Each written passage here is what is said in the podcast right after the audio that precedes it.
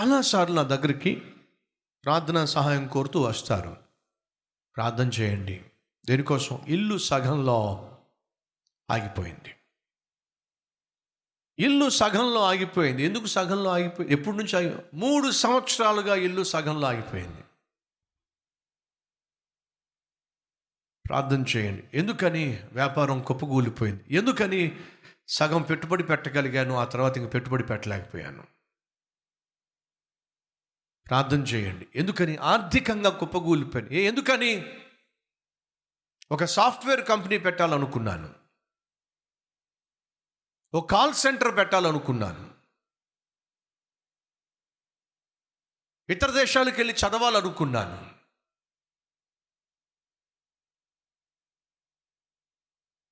ఆ land కొనాలనుకున్నాను. Development చేయించాలనుకున్నాను. డెవలప్మెంట్కి ఇవ్వాలనుకున్నాను. లేదా కాంట్రాక్టర్గా ఉండాలనుకున్నాను. మా అమ్మాయి పెళ్ళి చేయాలనుకున్నాను. కానీ సగంలో ఆగిపోయింది. కారణం చెప్పండి. ఎందుకు సగంలో ఆగిపోయింది మీ అమ్మాయి పెళ్ళి మేము ఇస్తామన్న కట్నము ఇవ్వలేకపోయాం. ముందు ఇరవై లక్షలు అనుకున్నాం. ఆ తర్వాత నలభై లక్షలకు వెళ్ళింది అయినా మేము ఇచ్చేస్తామని చెప్పి అన్నాం కానీ ఇవ్వడానికి మా దగ్గర డబ్బులు లేవు.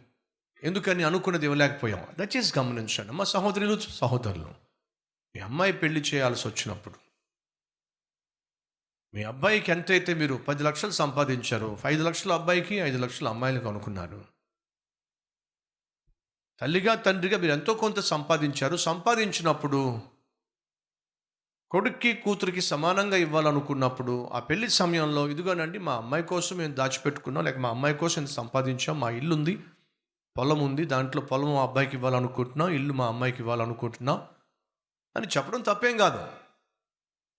మీరు సంపాదించిన సంపాదనలో మీ అమ్మాయికి మీ అబ్బాయికి ఏమేమి ఇవ్వాలనుకుంటున్నారో చెప్పడం తప్పు కాదు.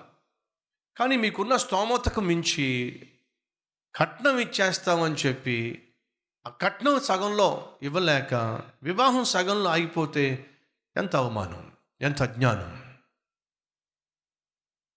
పది లక్షలు పెట్టి ఇల్లు కడదాం అనుకున్నారు. మీకు పది లక్షలు ఎక్కడివి? దానికి సంబంధించిన జ్ఞానం దానికి సంబంధించినటువంటి అవగాహన లేకుండా కావలసినటువంటి రాబడి లేకుండా పునాదులు వేసేసి పునాదులు వేసి గో- పిల్లర్లు లేపేసి సగం వరకు కట్టేసి ఆ తర్వాత చేతిలో చిల్లి గవ్వ లేదు అని చెప్పి అక్కడితో ఆగిపోతే అజ్ఞానం కదూ? ఎందుకు మీ అమ్మాయిని అమెరికా పంపించాలని ఆశపడుతున్నారు? మా వీధిలో ఆ పక్కింటి వాళ్ళు వాళ్ళ అబ్బాయిని పంపించారు. వాళ్ళ అబ్బాయిని పంపిస్తే మీ అమ్మాయిని పంపించడం రూలే ఉందా? మా బంధువులో చాలామంది అమెరికాలో చదువుకుంటారు. మీ బంధువులో చాలామంది అమెరికాలో చదువుకుంటున్నట్లయితే మీ అమ్మాయి కూడా అమెరికాలో చదువుకోవాల్సిన రూల్ ఏమనుందా అజ్ఞానం. బైబుల్ సెలవిస్తుంది. ఒకడు గోపురం కట్టుకోవాలని ఆశపడితే ఆ గోపురం కట్టడానికి కావలసిన సొమ్ము వాడి దగ్గర ఉందో లేదో ముందుగా కూర్చొని ఆలోచన చేసి పునాది వేయాలి. వాడి దగ్గర ఆ సొమ్ము లేకుండా తొందరపడి పునాదులు వేసేసాడంటే వాడు సగం వరకు కట్టి వదిలేశాడంటే అంతకంటే అవమానం ఏముంటుంది? ఈరోజు మనలో చాలామంది ఇదే పొరపాటు చేస్తారు. వ్యాపారం స్టార్ట్ చేసేద్దాం అంటారు. అందుకు తగినటువంటి మనీ మన దగ్గర ఉందా? లోన్ వచ్చేస్తుంది లోన్ ఇచ్చేస్తారు. దయచేసి గమనించండి. ఎప్పుడైనా సరే నువ్వు ఏదైనా సరే లోను మీద ఆధారపడి నువ్వు పని మొదలు పెట్టావంటే నీ పని అయిపోద్ది. ఈ లోన్ ఇచ్చేటటువంటి బ్యాంక్ ఏజెంట్లు అరచేతిలో మీకు స్వర్గం చూపించేస్తారు. ఎందుకండి సంతకం పెడితే చాలండి మీకు యాభై లక్షల రూపాయలు నెక్స్ట్ డే ట్వంటీ ఫోర్ అవర్స్లో వచ్చేస్తాయి అని చెప్పంటే అబ్బో సంతకం నీ మీ నేను సంతకం పెడితే యాభై లక్షలు వచ్చేస్తాయి. ఎక్కడి నుంచి వస్తాయి చెప్పు? నీ సంతకానికి అంత విలువ ఉందా? మీరు ఉట్టినే సంతకం పెడితే చాలండి యాభై లక్షల రూపాయలు ట్వంటీ ఫోర్ అవర్స్లో వచ్చేస్తాయి. పిచ్చోళ్ళలాగా నమ్మేసి లేనిపోని ఆలోచనలను పెట్టేసుకొని ఎంతమంది అండి ఈ రోజు నా దగ్గరికి వచ్చి అయ్యా లోన్ వస్తే తప్ప లోన్ వస్తే తప్ప మాకున్న ఈ కష్టం తీరదు. ఎందుకని ఉన్నవన్నీ కూడా తాకట్టు పెట్టేశాం.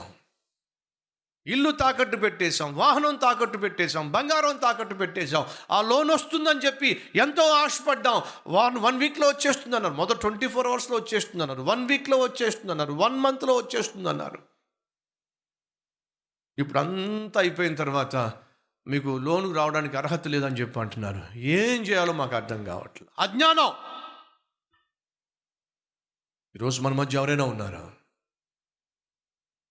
అనవసరమైనటువంటి ఆలోచనలు పెట్టుకొని ఆశలు పెట్టుకొని నీ స్థితి ఏమిటో నీ గతి ఏమిటో నీ రాబడి ఏమిటో నీకున్నటువంటి స్తోమత ఏమిటో మర్చిపోయి ఎవరో మీద నమ్మకం పెట్టుకుని ఎవరో లోన్ ఇస్తారని చెప్పి ఎవరో అప్పిస్తారని చెప్పి ఎవరో చేశారని చెప్పి ఎవరో కట్టారని చెప్పి ఎక్కడో వాళ్ళ అబ్బాయిని అమ్మాయిని చదివించారని చెప్పి నేను కూడా అలాగే చేయాలని చెప్పి నీకు స్తోమత లేకుండా ఒకవేళ నువ్వు తొందరపాటు నిర్ణయాలు తీసుకున్నట్లయితే అవమానము అనుభవించక.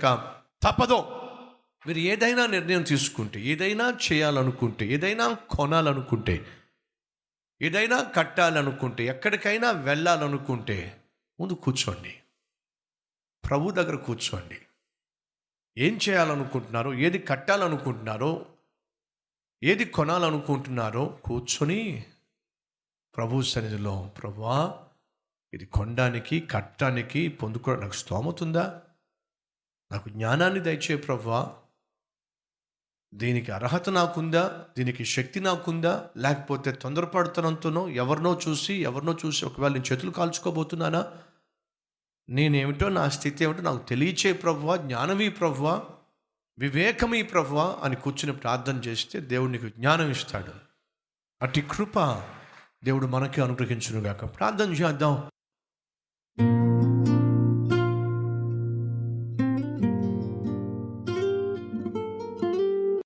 మహాపరిశుద్ధుడు అయిన ప్రేమ కలిగిన తండ్రి ఏదైనా మేము ప్రారంభించాలన్నా కట్టాలి అన్నా ముందుగా మేము మా స్థితి ఏమిటో మా స్తోమత ఏమిటో మాకున్నటువంటి రాబడి ఏమిటో మేము ముందుగా నీ సహాయముతో అంచనా వేయాలి. చేయగలమా? చేయలేమా? కట్టగలమా? కట్టలేమా? సాధించగలమా? సాధించలేమా? కొనగలమా? కొనలేమా? ఇది చేయగలమా? చేయలేమా? అని ప్రభు నీ సహాయంతో. మేము ఆలోచించినట్లయితే విజయం సాధిస్తాం. అనాలోచితంగా ఏం చేసినా నిన్ను మేము అవమానపరిచేస్తాం. మేము అపనిందల పాలైపోతాం. ఇప్పటికే మాలో చాలామంది నాయన. అవమానం గుండా వెళుతున్నారు అపనింద గుండా వెళుతున్నారు. అయ్యా మా తొందరపాటు నిర్ణయాలను బట్టి క్షమించు నాయన.